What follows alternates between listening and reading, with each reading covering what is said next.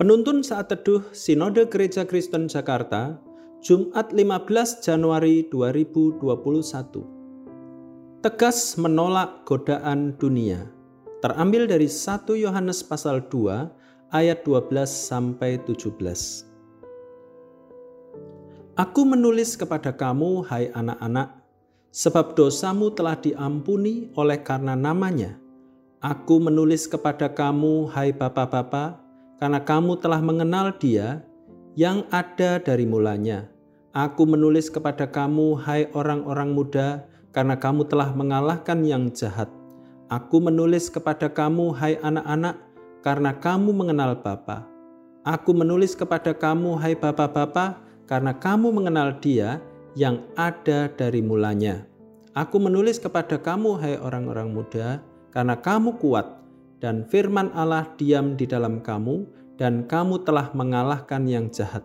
Janganlah kamu mengasihi dunia dan apa yang ada di dalamnya. Jikalau orang mengasihi dunia, maka kasih akan Bapa tidak ada di dalam orang itu. Sebab semua yang ada di dalam dunia, yaitu keinginan daging dan keinginan mata, serta keangkuhan hidup, bukanlah berasal dari Bapa, melainkan dari dunia dan dunia ini sedang lenyap dengan keinginannya, tetapi orang yang melakukan kehendak Allah tetap hidup selama-lamanya. Hidup kekristenan bisa digambarkan dengan berbagai cara. Salah satunya digambarkan sebagai perjalanan rohani untuk mengikut Yesus seumur hidup. Perjalanan mengikut Yesus menuntut fokus, disiplin, dan konsistensi dalam menerapkan firman Tuhan. Dalam perjalanan hidup ada banyak tantangan, ada juga godaan di setiap tingkatan hidup yang bisa membuat gagal untuk serupa dengan Kristus. Latar belakang seperti itulah yang mendorong Rasul Yohanes untuk menuliskan surat kepada orang-orang percaya atau anak-anak rohaninya.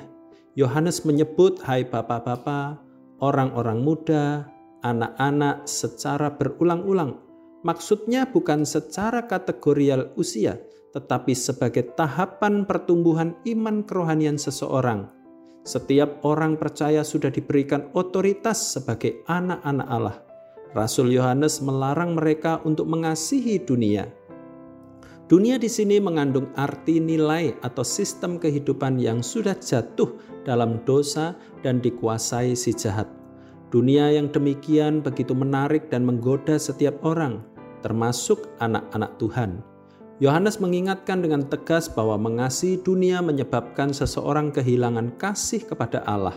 Orang percaya diperhadapkan pada pilihan yang tegas, pilihan antara mengasihi dunia dan segala godaannya atau mengasihi Allah. Dunia yang menggoda hasrat diri kita hanyalah bersifat sementara dan akan lenyap. Sebaliknya, orang yang memilih mengasihi Allah mau melakukan kehendak Allah selama hidupnya. Manakah pilihan yang tepat?